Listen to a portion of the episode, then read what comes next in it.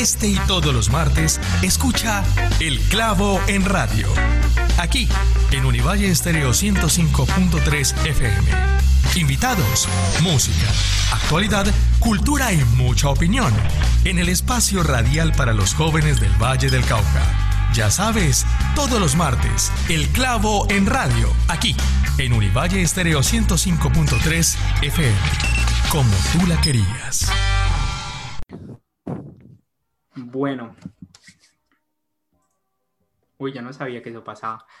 Muy buenas noches, bienvenidos al clavo.fm. Gracias por permitirnos una vez más acompañarlos mientras están de regreso a su casa, mientras están haciendo la comida, mientras están haciendo tareas o bueno, no sé qué pueden estar haciendo ustedes en este momento. Sin embargo, bienvenidos. Les quiero recordar que el clavo.fm es un espacio de construcción de ciudad y es un programa que va todos los martes a las 9 de la noche y en el que pueden participar por medio de todas nuestras redes sociales, Facebook y Twitter e Instagram como arroba revista el clavo y también nos pueden escuchar por los 105.3 FM o por nuestra web emisora.univalle.edu.co. Yo soy Fernando Cruz, arroba Nando Cruz en Instagram. Y nada, como todos los martes estoy particularmente emocionado por estar con ustedes y hoy tenemos un invitado muy especial. Él es magíster en filosofía, especialista en derecho constitucional, abogado y jefe del Departamento de Ciencias Jurídicas de la Universidad Autónoma de Occidente el profesor Leonardo Sabogal. Leonardo, bienvenido, ¿cómo está? Muchas gracias, Fernando. Muchas gracias por la invitación. Eh, saludo a todos los oyentes del clavo y pues para mí todo un honor y un placer estar aquí acompañándolos. Leonardo, ¿usted cómo le ha ido con su doctorado en Derecho allá en Argentina? Eh, con toda sinceridad, ha sido muy difícil, la verdad, muy difícil porque te comento aquí de una forma muy personal. Eh, la primera, eh, digamos, noticia que me dificulta un poco el, doctorado es eh, el nacimiento de mi hijo. Ha sido difícil porque la labor de padre creo que la he puesto por encima de cualquier otra labor y, pues eso ya implica muchas tareas. y ya después ven en otros contextos temas personales, administrativos, la pandemia, sin lugar a dudas. Yo creo que algunos la habrán aprovechado para escribir mucho y, creo que a mí la mente no se me ha facilitado para escribir tanto. Y bueno, ahora con todo el contexto nacional, pues eh, créeme que, que sí ha sido un poco difícil eh, esa última fase de, tesis que es tan compleja en términos de investigación para, para terminar un, doctorado. ¿De qué se trata su tesis? Eh, mi tesis está enfocada al tema de reformas constitucionales. Eh, está, digamos, en términos de derecho comparado, revisando cómo se, evalúa y se monta esta figura en Argentina, eh, en Colombia. Y digamos que desde el punto de vista crítico lo que intento aportar es tratar de elevar la reforma también a, a, hacer un derecho y no solo un mecanismo de cambio en las constituciones y en las sociedades democráticas. Y en ese orden de ideas, creo que en Colombia en algún momento eh, esto habría que, revisarlo, ¿no? Seguramente cuando haya la oportunidad de, instalar una nueva constitución, una nueva carta, que me imagino será un poco más adelante. ¿Usted piensa que ahorita con todo esto que está pasando, sobre todo porque he ido a los puntos de movilización, una de los, como de las soluciones que se proponen que, o las noticias falsas que se han hablado es precisamente eso, hacer una nueva constitución en Colombia. ¿Usted cree que esa es una solución a lo que puede estar pasando hoy en día? Eh, que, que, sí, también lo he escuchado en, en las redes, en las calles, em, y creo que es una apreciación de hecho que, se viene mencionando desde hace algunos años, no solamente ahora de forma coyuntural. Mm, yo tengo, digamos, mis apreciaciones muy personales acerca de la Constitución del 91, que por cierto eh, cumple 30 años, eh, precisamente son 30 años de Constitución, que para, digamos, la teoría constitucional serían muy pocos, ¿sí? Hay constituciones que duran mucho, la última que tuvimos fue una constitución centenaria, pero creería que, que como muchas otras veces, eh, el planteamiento de de las normas no precisamente solucionan los problemas sociales. la Constitución tiene muy buenos elementos, buenas herramientas, como hay otros, eh, otras caracterizaciones que la verdad dificultan eh, la garantía y la efectividad de los derechos, como es su modelo económico muy neoliberal, ¿no? Se favorece mucho la privatización de, los derechos, de los servicios, y eso lo puede usted ver y, vivir como ciudadano en la cotidianidad, la cantidad de, elementos privados que hay alrededor. Y eso de alguna manera hace un poco más difícil eh, la consecución efectiva de derechos. Ese es uno de los elementos que, tal vez yo critico y, creo que en el 91 eh, no se tuvo en cuenta o no se manejó muy bien por parte de los constituyentes. Y otra apreciación de pronto allí adicional es, que algunos de los grupos que hoy están buscando reivindicaciones y ser escuchados no fueron incluidos eh, en ese momento, ¿no? Son contextos distintos, eh, definitivamente, y seguramente por eso, pero por ejemplo, solo por dar un, pequeño tip, las mujeres como, como colectivo, como grupo, como género, digamos, no tuvieron dentro de la Constitución del 91 ese desenvolvimiento que hoy eh, legítimamente reclaman. A pesar de que en Colombia siempre se ha dicho que la Constitución del 91 es como muy abierta, como muy pluralista, ¿no? Y sin embargo no, no había notado lo que usted está comentando. Sí, eh, porque la constitución, eh, digamos que económicamente tiene un modelo frente a la ecología y la naturaleza, tal vez también frente a la ciudadanía y los derechos también, y otra parte sería la parte orgánica, digamos, estructural del, Estado colombiano, donde seguramente vamos a encontrar algunas fallas que, que podrían mejorarse y, siempre las constituciones, como cualquier texto, eh, ustedes que seguramente les gusta la literatura o la poesía o la música, siempre uno tiene cosas por mejorar, ¿no? Y las constituciones son textos inacabados, así como las democracias, son perfectibles y estos textos también, en la medida en que hay un dinamismo social, pues están sujetos a los cambios y por eso la importancia de plantear muy bien mecanismos como las reformas o lo que también se conocen como las mutaciones constitucionales desde el, punto de vista judicial. Mm, y es pluralista. Sí, eh, tenemos hoy la oportunidad de tener una gran cantidad de derechos. Creo que es una constitución muy rica en derechos, pero que le hace falta en términos de garantías, en términos de efectividad. Entonces a veces el ciudadano ve un buen texto tal vez, y eso que aquí digamos hago un paréntesis porque mucha gente desconoce la constitución, no la ha leído, ¿sí? Eh, pero hay muy buenos derechos, hay un gran listado, ustedes encuentran cualquier cantidad de derechos, pero las garantías y la protección efectiva, la realización de los mismos, es algo en lo que se está en deuda dentro del Estado Social de Derecho, que digamos es eh, uno de los grandes eslogans de, de esa constitución. Pero ahí entonces entraría como la función de la tutela, ¿no? Digamos que la tutela, la Corte Constitucional tiene como la obligación de hacer cumplir eso que está ahí escrito.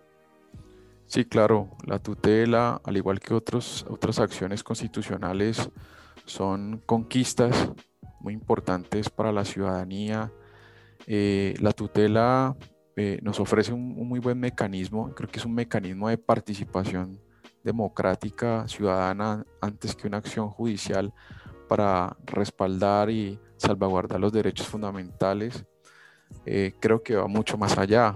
De hecho, eh, la acción de tutela de alguna manera ha sido nuestra tabla de salvación en muchos, en muchos aspectos, en términos de, por ejemplo, la salud, la vida, la salubridad, eh, en términos inclusive de garantías penales, judiciales, en términos de derechos que en un principio se veían solo como sociales y se veían, eh, digamos, inalcanzables. Y la tutela ha hecho que la ciudadanía esté al alcance de la Constitución y la Constitución al alcance de la ciudadanía, cosa que genera un, gran em, empoderamiento también en, la población y, creo que es uno de los grandes eh, logros y éxitos de la Constituyente del 91. No, y completamente de acuerdo. Yo creo que eh, en ese sentido nosotros tenemos un mecanismo muy interesante como colombianos para participar, para hacernos oír sin embargo, también está la importancia de las protestas y con eso le quisiera como preguntar, ¿qué reflexiones o cómo ha visto usted este paro nacional? Eh, bueno, digamos que es, bastante amplio lo que hay en torno a, esta pregunta.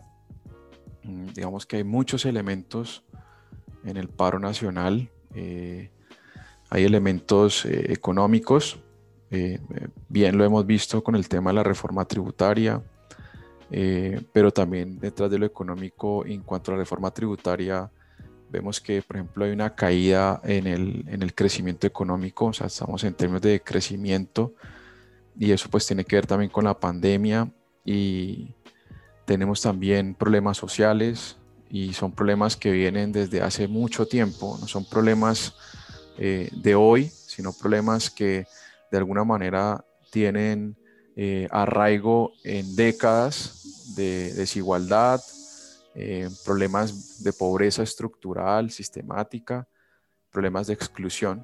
Definitivamente tenemos serios problemas de exclusión social, de discriminación. Eh, y tenemos problemas también jurídicos, tenemos inestabilidad dentro del sistema jurídico, tenemos también un grado de, eh, digamos, incredulidad en las instituciones. Y creo que no es un tema de ahora, es un tema que viene creciendo y tal vez los jóvenes, eh, digamos, son en este momento la voz de esa inestabilidad institucional, de esa falta de garantías, de la falta de cumplimiento con el Estado Social de Derecho y de muchas promesas incumplidas, ¿no? Hay muchas promesas incumplidas en la misma constitución política, eh, pero también dentro de la sociedad civil. ¿sí? Entonces tenemos una sociedad civil muy dividida, tenemos una sociedad civil donde la desigualdad es tal, ¿sí? que usted puede ver tranquilamente en una ciudad como la nuestra mm, un, Audi, ¿cierto? O, un Volvo, pero también ve gente que eh, está en los semáforos eh, tratando de, subsistir.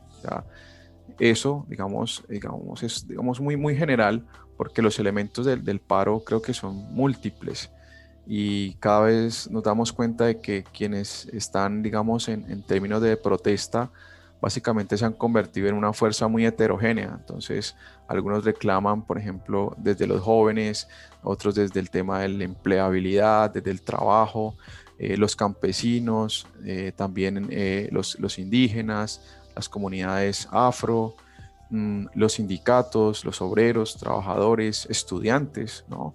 Los estudiantes también han, hecho parte de toda la movilización y entre otros que seguramente se, me pueden quedar por fuera.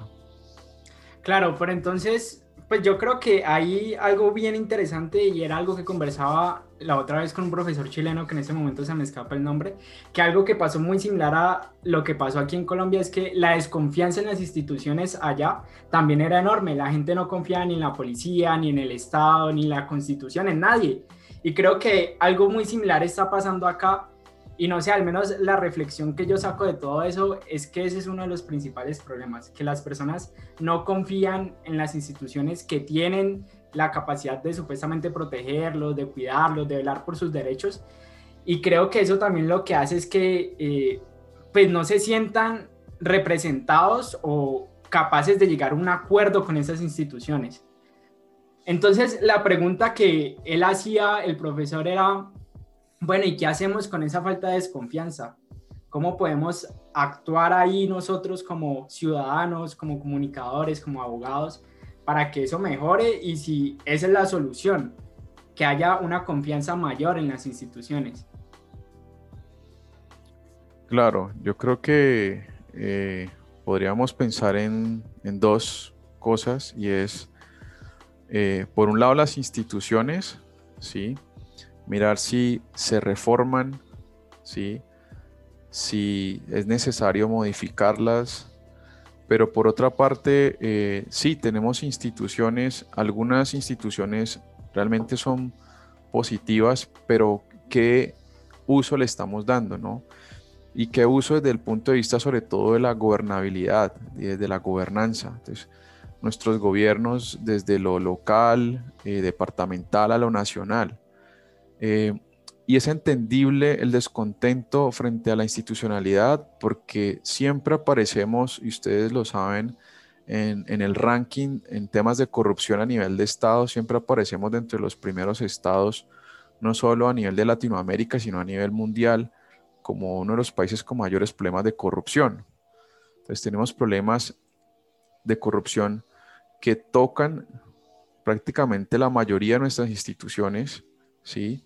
Y además de eso, también la corrupción se ha permeado dentro de la sociedad civil, o sea, entre una parte institucional, pero desde ya desde el punto de vista no estatal, sino social, porque también tenemos problemas de corrupción eh, en empresa privada, problemas de corrupción en la calle, ejercicios de corrupción que parecen muy micro, lógicamente, pero que luego también tienen un despliegue macro, cuando estamos hablando ya a nivel del Estado y la nación, y eso, digamos, eh, es apenas lógico frente al, tema de, la protesta. ¿Y cómo podríamos tal vez recuperar un poco esto? Eh, lo primero es que creo que en, el país hace falta un mayor diálogo y también una calidad del diálogo. Eh, no estamos llamando al diálogo y es también una exigencia que creo que, se ha evidenciado eh, en todos estos, estos dos o tres años y es llamar a la participación de sectores que no se sienten representados. Eso lo, decías ahora. Eh, los jóvenes, por ejemplo, hoy en día están siendo llamados a mesas de diálogo para ver si construir una política pública de juventud. Pero esto era algo que se venía pidiendo y exigiendo hace, hace, hace mucho tiempo. De hecho, desde la movilización por el tema de la educación y la educación pública eh, en el 2018-2019 el tema de las mujeres. Las mujeres hace rato vienen también eh, eh, buscando y escalando un escenario. Eh, los indígenas vienen también buscando otros escenarios y además del diálogo es también cumplir con lo que se acuerda, ¿sí? Y esto, por ejemplo, digamos, también tiene que ver un poco con, los acuerdos de paz, que son acuerdos que, que, de alguna forma no se han cumplido implementado y hay incumplimientos tanto del gobierno como también de los antiguos actores armados en las FARC. Entonces, sí, digamos, una sociedad que mejore las, las comunicaciones, y en eso es tan importante ustedes, los comunicadores y los periodistas, porque una sociedad que tenga mejores canales de comunicación, pero que pueda ser efectivo lo que acuerde, que se logre realmente lo que se pacta, pues seguramente nos va a dar una mayor credibilidad en la institucionalidad, porque vamos a decir, ah, lo que acordamos se está cumpliendo, pero si lo que acordamos no se cumple, pues la credibilidad y la aceptación institucional va a ser siempre muy, muy, muy pobre, muy precaria. Totalmente de acuerdo. Yo creo que ahí los comunicadores sociales estamos llamados a invitar al diálogo, a hacer una comunicación efectiva en todos los sectores. Sin embargo, vamos a una pequeña pausa musical y ya regresamos.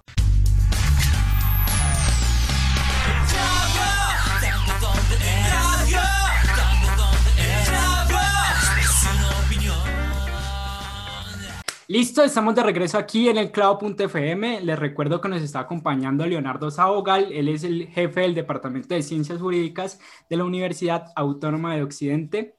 Leonardo, ahorita que estábamos hablando de los comunicadores, ¿usted cuál cree que es el papel de los medios de comunicación? O sea, porque en ese momento los medios de comunicación están jugando un papel importante.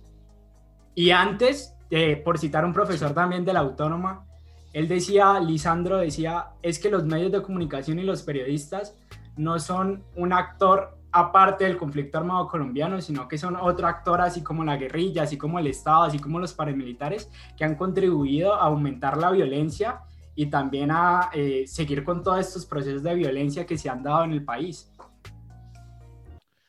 Ok.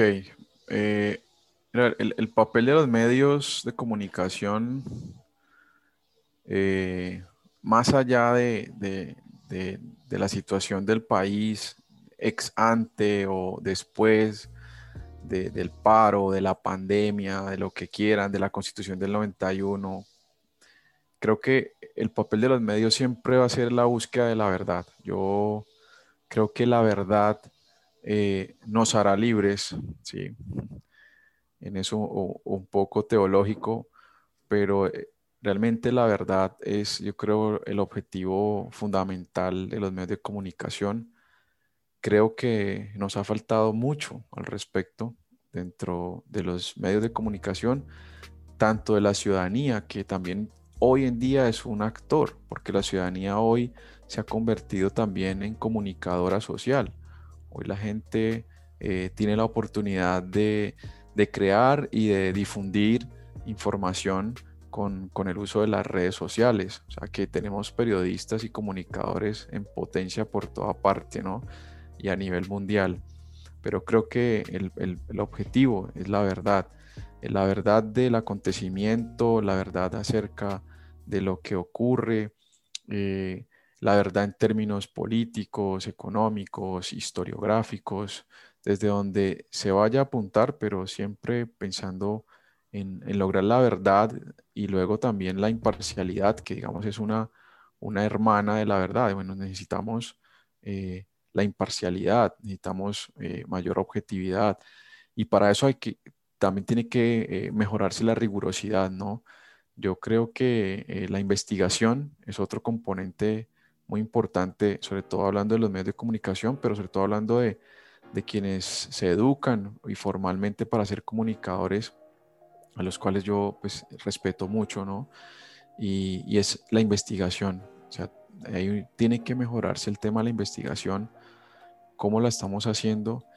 Y sin duda en esto tiene que haber una apuesta de garantías para los comunicadores y los periodistas eh, desde el Estado y también desde la sociedad. Mire que los más beneficiados de que los periodistas y los comunicadores hagan bien su trabajo, puedan investigar, puedan llegar a la verdad de los hechos, somos eh, la ciudadanía, somos la gente. ¿sí? Por ejemplo, gracias a, los periodistas eh, supimos de, del, pues, de la contratación, de los carteles, de, del, arroz, del cartel de, la hemofilia, eh, nos hemos dado cuenta de tantas situaciones de corrupción y ha sido realmente por la labor de, los medios de comunicación, digo de algunos, ¿no? Porque hay que decirlo, hay medios de comunicación que no están comprometidos con la verdad ni con la formación, porque para mí el tema de la información, o sea, ustedes están hechos para ayudarnos a formar, no, no para eh, desinformar. ¿sí? y de formar, sino para informar, para ayudarnos a formar de alguna manera como, como mejores ciudadanos y ciudadanas. En ese sentido, yo discutía mucho en estos días con algunas personas porque decían, no, es porque estás compartiendo eso en redes sociales, se supone que vos debes estar como completamente imparcial, si y porque se nota que tenés como ese, ese apoyo al paro, porque yo pienso y estoy de acuerdo, yo creo que deberíamos seguir en el paro, pero en ese sentido los medios de comunicación deberían estar siempre o siempre deberían ser objetivos o cuando se trate de una lucha contra un Estado, contra una institución con más poder, deberían ponerse del lado de la gente que al fin y al cabo es la que no tiene el poder. Eh, esa es muy, muy buena inquietud porque la gente tal vez diga, bueno, uno siempre debe no confundir la objetividad con la neutralidad. Entonces, si uno dice, ah, no, es que usted es un agente neutro, entonces usted, eh, y hoy en día la gente le dice, no, es que tiene que ser una cosa o la otra, bueno. Pero si usted lo mira, la objetividad de alguna manera va a dar la razón, porque, o sea, no se puede desconocer, por ejemplo, que eh, la muerte o el asesinato de personas. Pues, es un, resultado objetivo, ¿sí? Y si la investigación se hace y da lugar a que fue un agente determinado o un miembro del Estado o fue o un grupo armado ilegal, eso de alguna manera ya habla por sí solo, ¿sí? Y entonces allí es donde en el margen de la objetividad y la buena investigación, que fue lo que hicieron los periodistas, como te digo, con tantos casos, eh, era relucir lo que encontraron a la luz de la verdad y eso de por sí habla ya, ¿sí? Ya el ciudadano tiene las herramientas para decir, claro, aquí hay una violación, aquí hay una infracción, aquí hay un incumplimiento, aquí hay un problema de corrupción, ¿ya? Y, creo que por eso dejarlos hacer su trabajo, es, es muy importante. No exigirles a los periodistas que les revelen las fuentes porque eso es contra la libertad de expresión y contra el derecho y la democracia, es lo que muchas veces está exigiendo en algunos estados. Eh, revelar el secreto, revelar la fuente. Oye, pues como comunicador y periodista jamás voy a poder hacer eso. ¿sí? Perdería la esencia y la razón de ser su trabajo.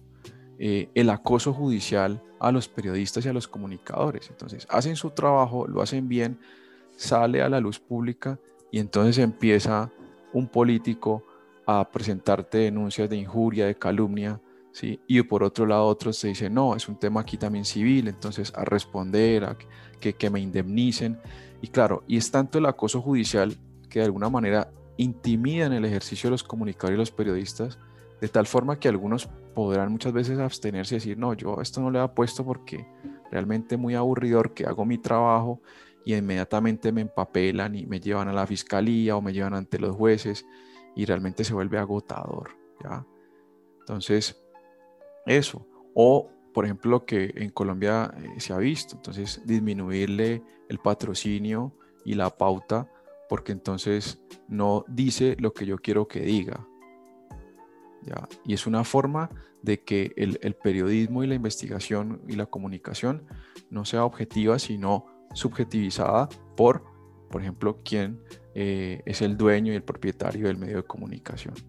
Claro, es precisamente eso es lo que yo quería llegar, cuando los medios de comunicación no son vistos como una empresa o una organización dedicada a informar, sino simplemente a ganar eh, dinero, volverse algo lucrativo, ahí se pierde completamente el valor periodístico, pienso yo, cuando, porque al fin y al cabo nosotros los periodistas que somos, somos empleados y si el jefe nos dice, sabe que esa noticia con ese enfoque no sale, pues no sale, porque no puede, pienso, no sé, ¿cómo, cómo funciona eso ahí también? de la censura por parte de los mismos dueños de los medios de comunicación, porque entiendo que hay una censura estatal, pero también hay una censura dentro de las personas que controlan los medios de comunicación. Y mira, la, censura, de hecho, como está en la Constitución, está prohibida. Eh, ustedes eh, pueden eh, revisarlo en el artículo 20 y allí aparece muy claro que no habrá censura, pero digamos que sí se está sometido la libertad de expresión, no es un derecho absoluto y, todos saben que en algún momento puede llegar un, tema de, censura o de limitación, mejor del, del ejercicio de la libertad de expresión, pero eso tendrá que decidirlo una instancia judicial, ¿sí? No lo debe decidir el medio en el que estoy trabajando o una autoridad de, gobierno, ¿no? La garantía la pueden dar los jueces porque ahí está el debido proceso, porque hay garantías judiciales, porque hay un proceso como tal donde yo voy a tener la posibilidad de una defensa propia y una defensa técnica. Pero lo, que me dices, claro, se vuelve muy complejo cuando estoy en una situación de subordinación, llamémoslo así, Entonces, dependo de...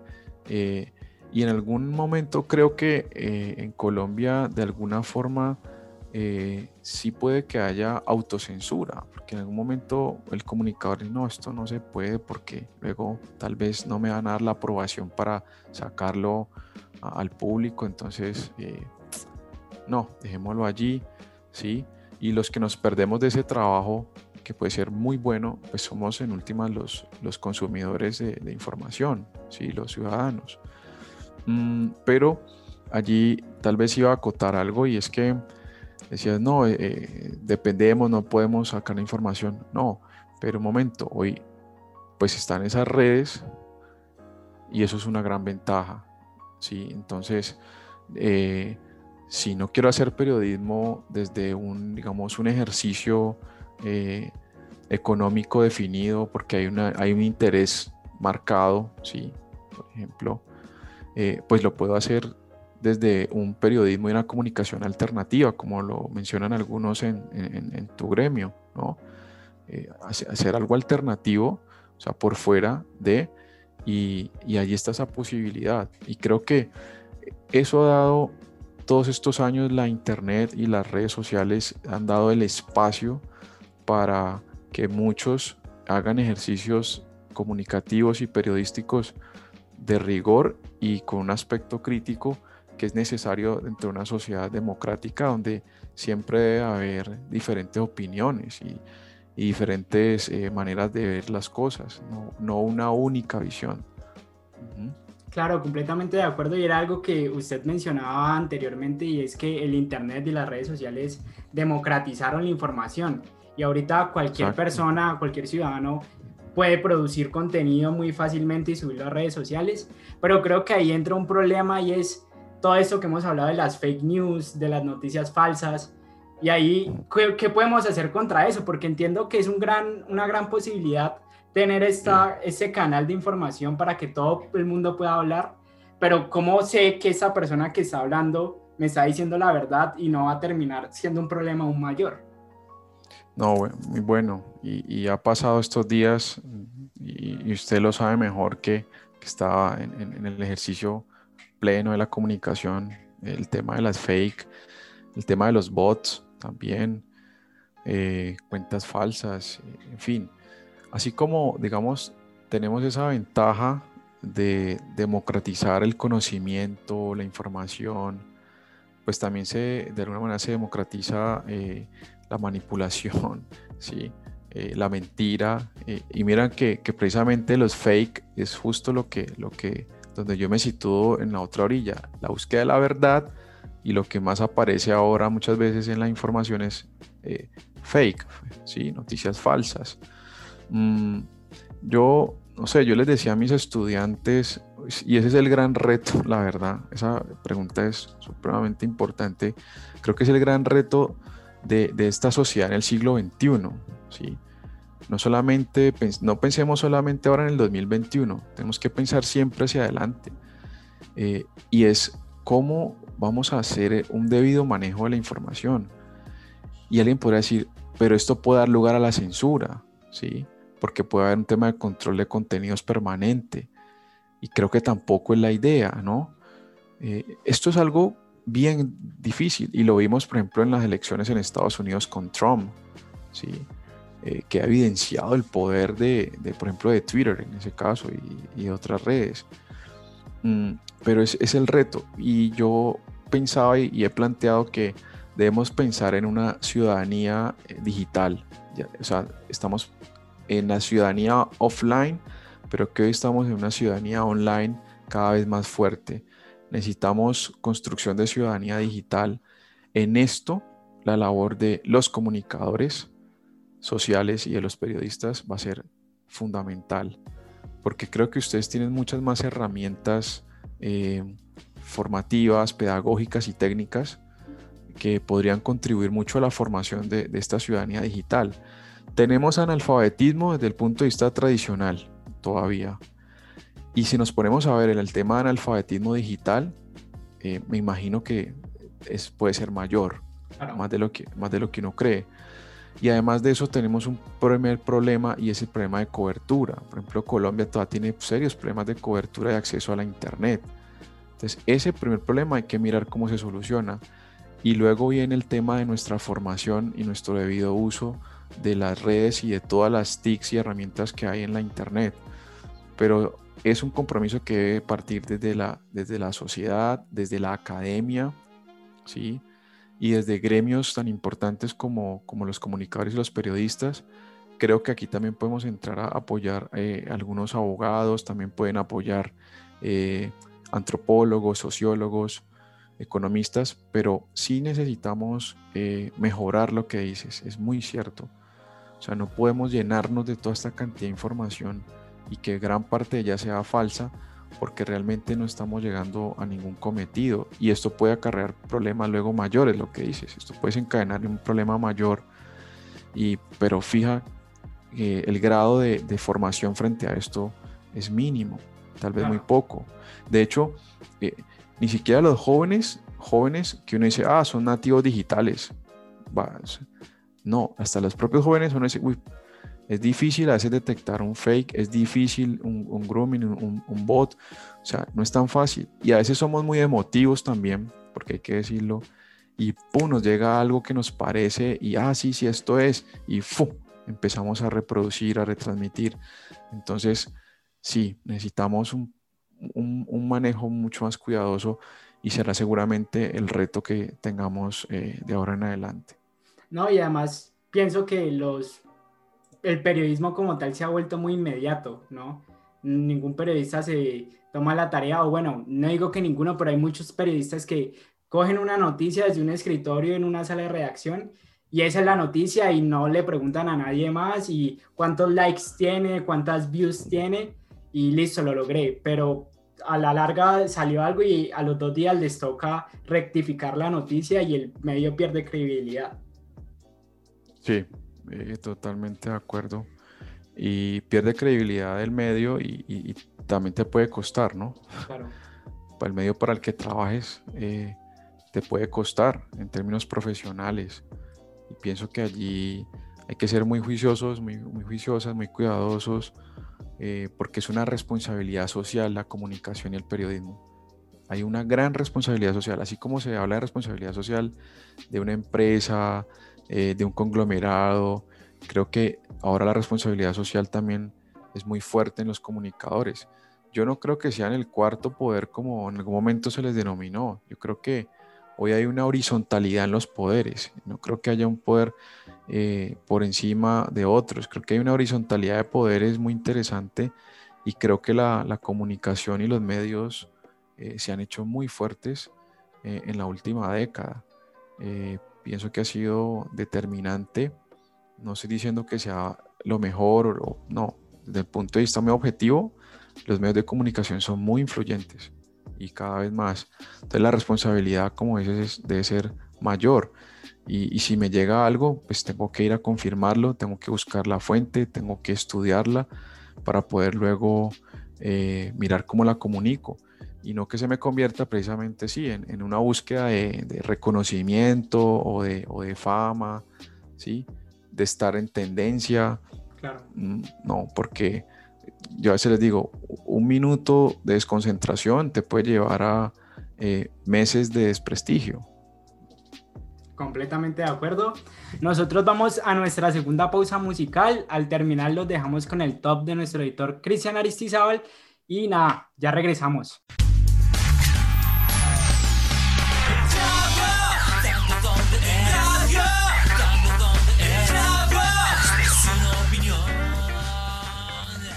Hola clavianos, espero que se encuentren muy bien. Les habla Cristian Aristizábal, editor del Clavo. El día de hoy les traigo un top bastante triste sobre los 5 países más peligrosos para hacer libertad de prensa en América Latina. Al quinto lugar se lo doy a Nicaragua, donde la reelección de Daniel Ortega, que lleva en el poder desde el 2016, los periodistas han sido estigmatizados y han sido objeto de detenciones arbitrarias y amenazados de muerte. En el cuarto puesto está Guatemala, que desde que en el 2020 Alejandro Guimatei subió al poder, ha acusado falsamente con ataques verbales a los periodistas, además de que han aparecido muchos periodistas muertos en su mandato.